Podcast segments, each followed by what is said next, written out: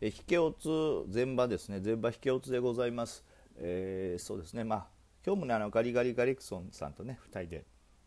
お昼のラジオもやりましてですね。なこっちは僕のちょっと真面目なトーンも落としてみたいなね。もうこれもうこれはこれ趣味ですけども。まあ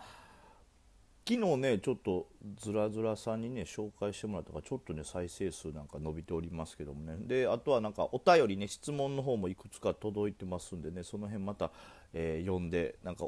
答えていけたらなと思いますけども。まずはちょっと本日の状況というかね、えー、市況を含めてですけども。やっぱりちょっと上値重いですよね。上値が重いというよりも警戒感がとにかくみんな強いんでその底ねギリギリの株っていうのが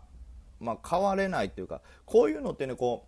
うその日の、まあ、地合いってもうざっくり言うじゃないですか。みんな地合いが悪い地合いがいて。じゃあ一体その地合いがいい悪いって何なんだろうって言ったらもうこれもニュアンスに近いというか、えー、まあ、当然ですけど日経平均とかマザーズがボッコボコに下げたらもうそれはもう当然地合いは悪いですよ。どの銘柄も上がりにくいですし、ね、リバも少ないしみたいな。そこはないぐらい下げていくしっていう感じですけど逆を言えばこうそこまで大きい指数の下げじゃなければ、まあ、例えば日経平均にしても200下げとかまあ今で言ったらね大体 1%2% の下げとかでまあマザーズとかに、まあ、マザーズ1番2%ってなかなか厳しいけどそんな中でもですよそのぐらいの場合ってこう全面下げってことはやっぱなかなか考えられないわけですよ。であの調子いい銘柄調子悪い銘柄っていうの分かりますけどそうなった時にじゃあどうやって地合いが言い悪いってこう感じるのかさ自分がメインでどの銘柄触ってるかによるんですよね。やっぱ僕とかだったら小型給湯系も多いですし、まあ、全体的に新興株を触るんでマザーズの中でも特に新興の銘柄この辺のなんか伸びが悪いそこに資金が入ってない時っていうのは逆にマザーズがね、指数が上がってても調子悪いなみたいな時があるんですよ。だからマザーズ起用率の高いなんですかメルカリとか、まあ、その辺がガンと上がっててもやりにくいなという感じですけどその逆を言えばその辺が悪くてもねやりやすい時はあるということで。じゃあまあその辺をどうやって感じてるかって言ったらもう僕はもう本当デイトレが一番やってて分かりやすいというかね。なんで僕ちょっと前にブログでも書きましたけど基本はやっぱりデイトレなんですよその考え方の基準としてねであのこの辺はだから中長期でもデイトレのちょっと考え方はちょっと入ってるんでデイをやることによって地合いが悪いなって感じるんで例えば今日はもう一段下あそこ割れるかもしれないんで買い増しはちょっと控えようとか買い増しするにしてもちょっと慎重な枚数でいこうとかね中長期に関しても。そういうふうにデイからこう中長期の考え方も変わるんですけど、まあ、ちょっと前置き長くなりましたけどもなんで今日はやっぱり僕の触ってる小型進行形は基本的にはこう、うん、あんまり資金は入ってきてないということで地合は悪いなと感じましたね。特にちょっと何個かされましたけど見てましたけど例えば赤道なんかもね普通ならというか今までの感覚ならそれなりにね最近急騰してるんで注目度も高い上にえー、何ですかね、この、1回ここで下髭何本つけてるんですかね、9時半から10時過ぎぐらいまで下髭5、6本つけてるんですけど、そのままそこを全場のうちに割れるというのはなかなかこう地合いが悪いので、こういう動きを、まあ、まあ、一銘柄で滑って判断するのはあれですけど、あとそれで言うと、えー、富士ガラスなんかもそうですね、1回9時40分、50分ぐらいにそこつけたっぽい動きで上がっていったんですけど、そのちょっとしたリバーを全戻ししてさらにその底を11時に割れるという、まあ、こういう流れを見るとねこう地合い悪いなというか、まあ、リバーがそもそもちっちゃいっていう時点でちょっと怪しいなという感じがあるわけです。だからまあ今日の時点ではもう9時半とか10時ぐらいには確実にそう簡単にはやれないというかそこを割れる可能性が高いなというのを感じてたんでそんな無理はしなかった。まあ分かる人はもっと早く分かると思いますけどまあ、よりの段階でちょっと上げ幅が小さいな、えー、なんかより点っぽい動きしてる。しかもそのより点といっても大してギャップアップしてないやつがより点っぽいなみたいな日は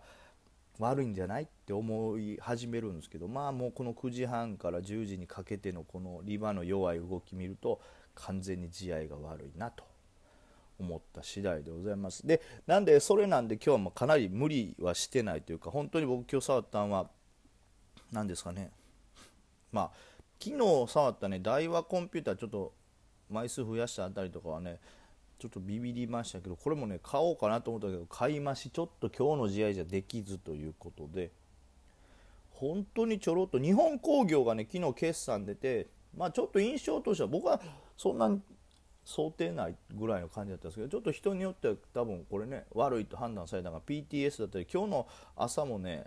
結構売られてめちゃくちゃ安かったねその辺はもうちょろっともうここはそもそも薄いんでちょっとしか拾えないんですけど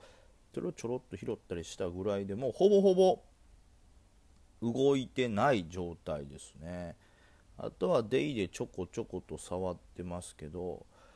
うん、あんまり成績が良くない。富士ガラスとかもちょっとデイで僕触りましたけどちょっとまあ、言ったらね少しずつ売り上がっていってっていう段階の途中で止まったんで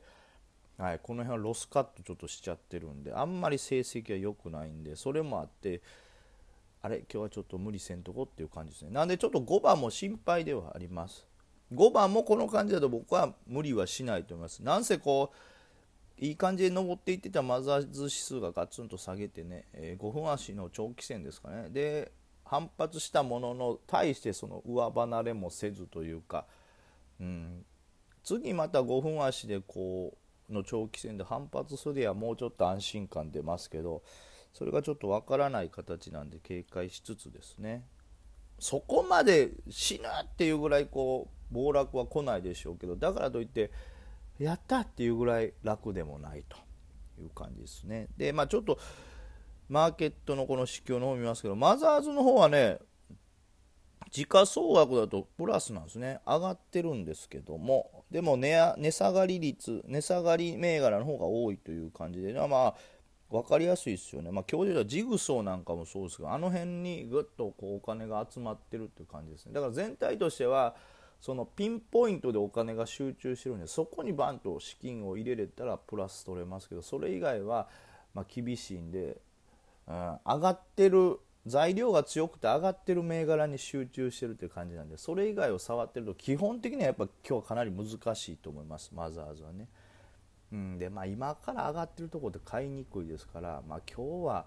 はい、新たにここを狙うっていうのは難しい状況だと思います。でまあ、同じく東証一部の方もねこちらはもう同じくというよりもしっかり資金が抜けているというか、えー、0.5%ほど時価総額落ちてますけどもこっちはもっとひどいですね、えー、値上がり20%に対して値下がり銘柄75%なんで いやこれどうやって勝つのっていう状態ですけど、まあ、これもより、まあ、マザーズ似た感じで進行進行じゃないわ。その一部銘柄にぐっと資金が集まってるっていうのはもう変わらずですね。ただもうマザーズに比べると東証一部の方が全体的にじんわり下げてるという。これね一番本当は良くないんですよね。ガツッと下げてくれたらそのね昨日とかのラジオでも言いましたけどそのリバ狙いやすいですし下髭になってちょっと安心感出て買いも入るんですけどこの全体的に少しずつじんわり下がっていくっていうのはもうリバのタイミングもないんで買いが一番入らないですからこれが一番ずるずるずるずると長い時間かけて下がっていくという一番立ちが悪い。でないこう例えば保有してる側もいきなりバーンとこうサポ割ったりしてくれるとあダメっつって売れるじゃないですか。ですけどちょっとだけサポートライン自分で買った銘柄のサポーターにちょっと割るとかで例えばその買い値をちょっと割るってちょっとの割れってこれちょっとしたら戻るんじゃないかと思って様子見がちなんですよね。でその様子見がちの間にさらにトントンと下がって様子様子見様子見様子見ってしてたらもう戻れないとこまで来て次ガンって下がるか次に威張ったら売ろうみたいな精神状態なのでそしたらさらにじわじわじわじわ下がっていくってもうどうしようもないこう悪循環なのでこういう全体がじんわり下げてるっていう時はちょっと一番こう戦う感じではやりづらくて危険ですよね。なんでそれは東証一部もそうですしマザーズも上がってる一部の銘柄以外は非常にずるずるといく珍しい珍しいとかやりにくい日なんでこういう時ね本当、まあ、僕はですよ皆さんはどうか全然また、ね、トレードの仕方違うんであれですけどこういう時ね本当予想よりずっと早く切っておく方がいいんですよね。保有をロスカットなり利確なり予想より早くしておく方がいいというか。本来そのこれはリバって戻るんじゃないかみたいなんで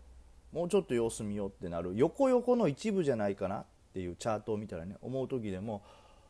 まあこういう時って大体買いが入らずその後ずるずる下げちゃうんでこういう試合の時は。はい、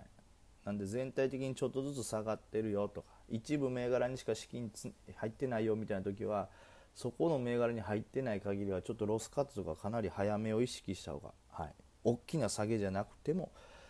切るっていうのがね僕の心理的には結構大事なんじゃないかなと思います。まあ、結構ね、まあ、同じことを繰り返し何回も言いましたけど、まあ、厳しい、まあ、5番もね無理はせずですね。あとはそうですねちょっと言い忘れましたけど IPO がね、えー、2社今日始まってでもう1社は昨日から続いてるということでその中でも桜咲くっていうところと,、えーと、P アンチエイジエイジングですね。こちらもえー、今日寄りましたけど寄ってから下げて1回リバったなと思ったらそこからもう一段底抜けて下げてるんでこれも本当に感覚で言うと非常に危ないというか入りづらいいわゆる IPO セカンダリーあの寄った後ね上場前を買うんじゃなくて寄った後下がった後リバを狙うみたいな IPO セカンダリ投資みたいなもね。この試合だとなかなか難しいんでしっかりと底根を見極めないといかんので。